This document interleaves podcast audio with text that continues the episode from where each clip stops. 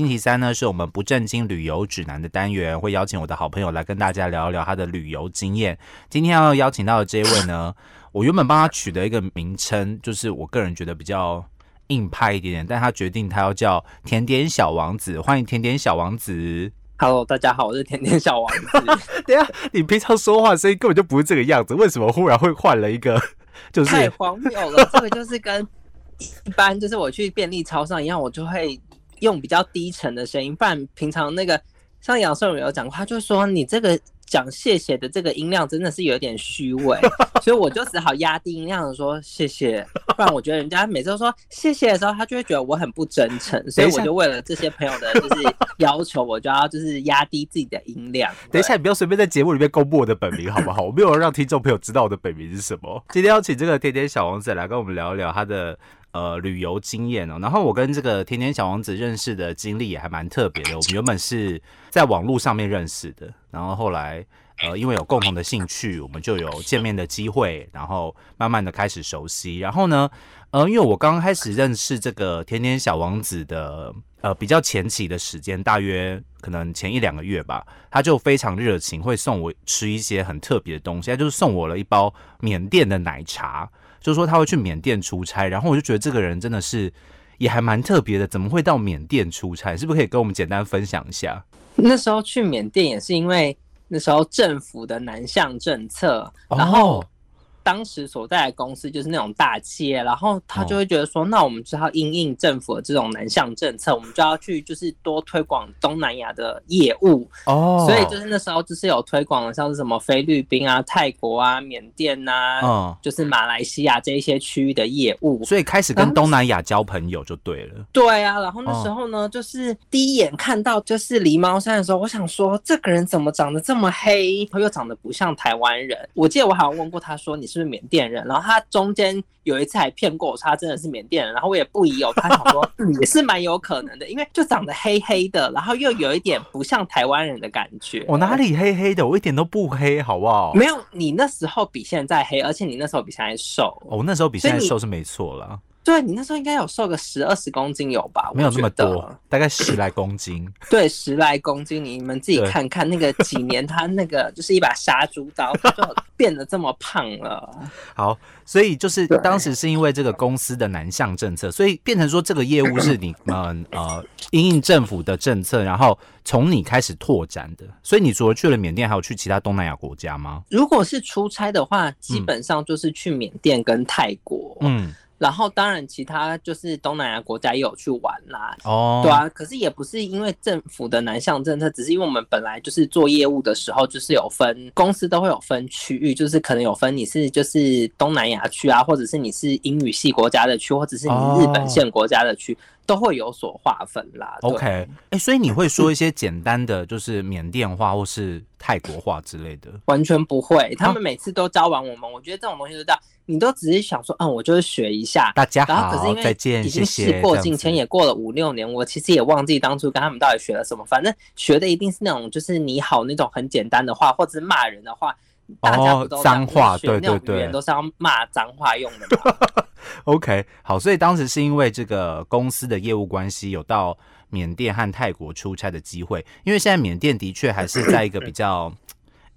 动荡的状态啦，政情动荡的状态是没有错，军事政变的关系，然后的确持续蛮长的一段时间了。那现在大家要去缅甸的机会可能也比较少一点点，当然除了疫情的关系，再加上现在可能政治情势比较不是这么稳定哦。你到底去了缅甸几次？你有算过吗？我去了缅甸几次哦。我真的没有认真算过，可是我印象我应该去了3-4次。而且我觉得一般人旅游，我以为你要说30-40次，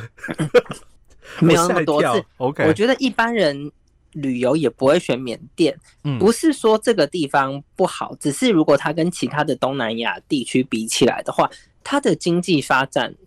就是没有这么的高，然后它的交通的便利性也不是来的这么的好，就是因为仰光太靠近海，所以我那时候去的时候，他们就说，就是政府就是翁山书记，他们就是不是在仰光那边，他们是就是在缅甸的中心，就是那种就是山中处，他们那边人说，因为他们怕海平面上升，所以到时候如果上升的时候，就是可能那边就会被淹掉，所以他们就那时候就把就是那个中心的，就是算首都的地方就移走了这样子。哦 ，OK， 所以说你反而在仰光没有什么生活的经验，就是了，没有什么当地生活的经验。因为我们都是去仰光那边，我们不会去到他首都的那边，而且。因为它经济发展现在其实都还是在仰光那边，而且就是它那边我去的时候它是没有捷运，它不像你去泰国或新加坡你有地铁或捷运可以搭，它那边就是没有，而且它那边的交通真的非常的不好，就是你要它的一个红绿灯就是可能都是很远才一个，然后一个又要几百秒，所以你在台湾觉得说可能10分钟可以到的路程，它那边可能要花20-30分钟，因为它的那个交通耗资就不像台湾做的这么的完善，然后加上它的就是地方的那种就是生活的机能就也不会像你在先进的就是那种东南亚国家来的好，所以我觉得一般人他也不太会挑缅甸当做一个旅游的就是如果真的有很多东南亚国家列一排来选的话可能的确缅甸不会是大家的一个首选啦，可能泰国啦、马来西亚啦，甚至是越南，那是更多朋友会去选择的地方。相较来说，就是甜甜小王子去缅甸3-4次，所以跟一般人来说，很多人可能一辈子都不会踏入缅甸的土地，这样子，那个频率真的没有错，和次数是蛮高的这样子。那你在去缅甸之前，你对于缅甸这个地方有什么比较特别的印象吗？还是你当时被？就是宣布说，我们必须去缅甸的时候，你有做什么准备？就是那时候去缅甸其实也没有做什么准备，可是那时候就是总是会上网找一些资料，然后就会想说，我想问一下，你一次去都去多久啊？你一次出差去多久？我们一次去基本上都是1个礼拜，因为我们每次去缅甸基本上都是因为就是那时候就是要拓展业务，那个叫什么办展览的那个。叫什么博览会之类的，对对对，然后我们每次就是他们就是会有一群台商，就是会办一个，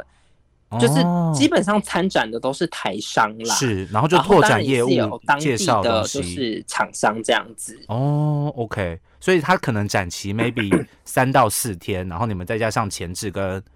就是后续的，就是收的作业，我们大部分我们都会待到1个星期这样子。OK， 所以3-4次1个星期，每次去大概都1个星期，都是去那边办展览比较多这样子。对啊， 然后每次都是去的时候，然后因为缅甸其实有当地的货币，可是那叫什么？我记得没有错的话，台湾是换不到的，所以我们都是先换了美金之后，然后再去美金跟当地的，就是那时候在那边。派驻的同仁就是换这样子哦，就像我们去外国，我小时候去那什么马来西亚的时候，我也都是直接跟导游换啊，就是导游就有换币的服务这样子。现在当然应该更方便了一点啦，没有早期那么不方便。所以缅币在台湾是换不到的，你必须要到当地去换，就是带着美金，你也不能带台币。你要带美金去，台币他也不会跟你换啊，除非你是跟自己人换，他可能会换给你啦。哦，当地的台湾人之类的，但老实说也是很麻烦啊。你不如在台湾先换好美金是比较方便的选择，这样子。然后呢，我就想说，我们是不是有就是会吃到就是那一种就是他们那种路边的。就是东西，可是呢，派驻在那边的人也就是很担心我们会不会吃坏肚子，所以我去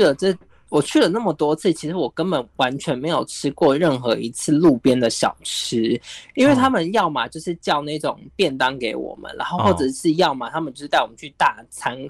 馆、就是所以你们有吃到缅甸的当地菜吗？特色菜什么的？也是有，可是我真的也忘记那些东西叫什么。而且我记得我们那时候还有吃那种，就是像是那种电视中会看到那种，就是虫蛹之类的，就是炸虫蛹，因为他们就说这很好吃，你们一定要吃吃看。我才不要，我才不要，好可怕哦！对，可是我跟你说，你吃了就会觉得就也没有不好吃，你也不会觉得说好吃，可是你就会觉得就是吃一个东西这样子。OK， 就是变成是一种人类本能的进食，你也没有觉得它美味，但它在当地可能是一种特色食物这样子，他们会把它煮来吃。啊、但在台湾来说是一般的民众是不会料理这样子的东西啦。OK， 一般民众是不会吧？对啊。嗯、OK， 好，所以一开始可能就是针对 食品的部分做了一些心理准备到现场。其实它就是跟一般你出国的时候就是会带的东西一样啊，就是衣服嘛，就是应该说就是那种就是必需用品啦，其他东西没有什么就是特别在带。哦，有啦，他们就会说。因为派驻在那边的人就会说他们就是可能多久才能回台湾一次、所以我们就会带可能台湾的泡面什么过去给他们就是有点像是见面礼的这种概念就会说 哦你好你好这样子就是带一些也会希望家乡味这样子对对对对对、他们看到也会觉得说很亲切很开心 OK 好所以会带家乡味给当地派驻的就是台湾人这样子那边台湾人的比例是高的吗对对对就是派驻在那边的台湾人比例是高的我们公司是不多啦那其他公司我是就不知道可是缅甸真的也是蛮多台商的、因为就是他们觉得说未来的就是各项的业务不管是经济啊或者是民生发展他们都是觉得说是蛮有可能的所以他们就会觉得说他们就是在这边坐落之后未来是蛮有发展性的 OK、所以说其实缅甸的整体发展可能不像其他的东南亚国家，比方说泰国。我老实说，我是没去过泰国，但是每个人都跟我说，泰国的那个什么发展啊、经济规模啊，其实都跟台北是平行，甚至是更高的。但缅甸来说的话，但缅甸来说，可能相对来说就是还在发展的阶段，刚开始要发展这样子的一个进度，这样子。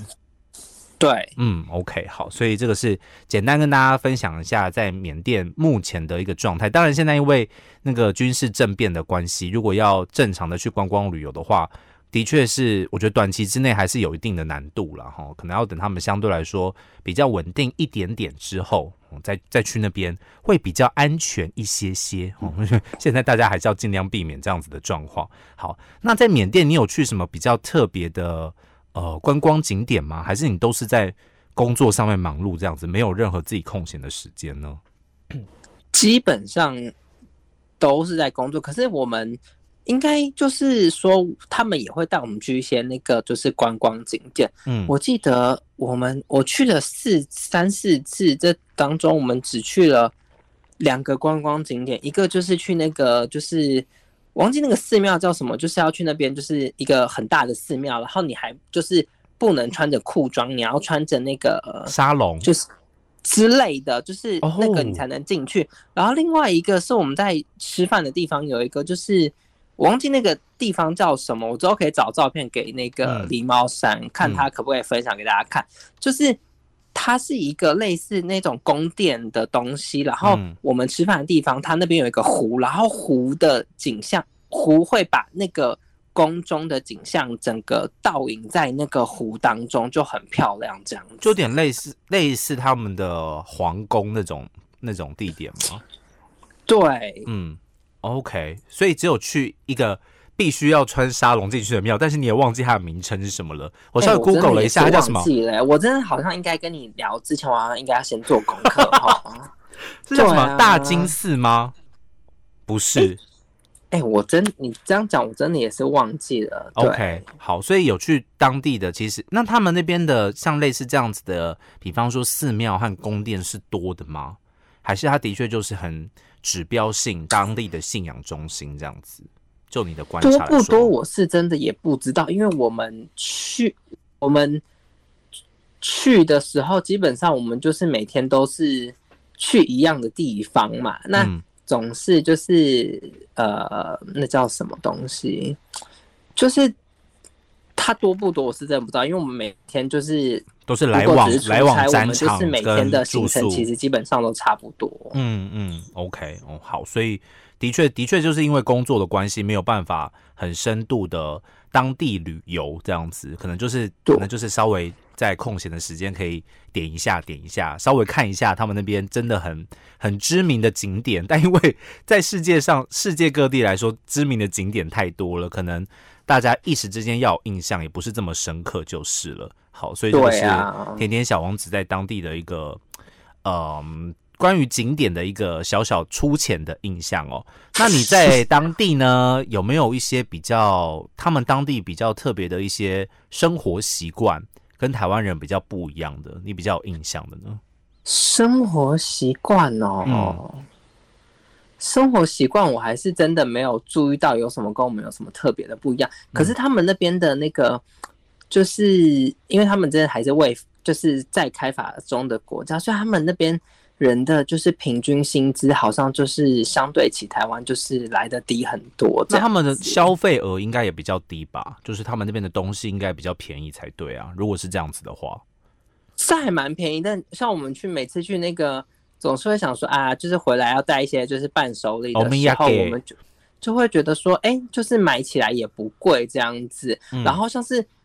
那个他一开始有提到说我会送他缅甸奶茶，因为缅甸奶茶不像台湾奶茶，缅甸奶茶我自己觉得喝起来它就是有点像是咖啡加奶茶的概念，你会觉得它不是很甜的奶茶，可是它又会有一点咖啡的那种苦味，我自己觉得啦。OK， 我必须老实跟你承认，我没有喝那包奶茶你这个人怎么那么失礼？我是送你一小包还是一大包？一小包，就是一小包而已，绿色的，就是一个咖啡色的，对不对？绿色的包装。我跟你说，那真的很好喝，就是吗？缅甸奶茶，我真的是觉得是一个蛮好喝的奶茶。所以你觉得到了缅甸，是不是一定要买这个奶茶来喝？或者是你现在还会回味那个缅甸奶茶的滋味？缅甸奶茶也不是说一定要喝，只是你喝过，你会觉得说，如果对不这么嗜甜的人，他就会觉得说，缅甸奶茶应该是蛮合他口味的，对啊。OK， 所以如果有机会的话，缅甸奶茶或许是一个蛮不一样的选择，算是当地的一种饮品就对了啦。对啊，因为你在台湾就，除非你有去那种那个叫什么，就是那种专卖店，不然你也不可能喝到缅甸奶茶啊。不知道那种东南亚的小店买不买得到哈？这个我就不知道了。搞不好有，而且东南亚是不是基本上都是卖那种非缅之类的，就是菲律宾的东西比较多啊？菲律宾、因为台湾不是基本上都是泰国或菲律宾的移工比较多嘛？对，或是印尼吧，印尼的那种卖店好像也蛮多的。对。OK， 所以大家如果有机会的话，可以尝试一下缅甸奶茶，它跟泰国奶茶不一样哦，泰国奶茶比较甜就对了。泰国奶茶很甜，可是缅甸奶茶就不是这么甜。对，一个就是蚂蚁人喝，一个就是你想要品尝看看，然后它又不是这么的甜，对。OK， 不过像之前那个甜甜小王子给我的是那种冲泡包啦，就是一包一包，有点类似像三合一咖啡的那种感觉，可能跟大家一般来说印象当中那种奶茶不大一样，但是如果有机会的话，大家也可以尝试看看。你看我们这样子聊一聊呢，我们的节目时间就已经到了哟，已经20分钟了哟，是不是很快呢？每一次来宾来跟我们聊天的时候，都很担心的时间不够聊，但其实一下时间就过了。所以今天简单的跟大家来介绍一下甜甜小王子所认识的缅甸，那下次有机会我们再请甜甜小王子来深度跟我们聊一聊，他在缅甸其实有一些比较特别的生活经验。今天再次的感谢我们的甜甜小王子。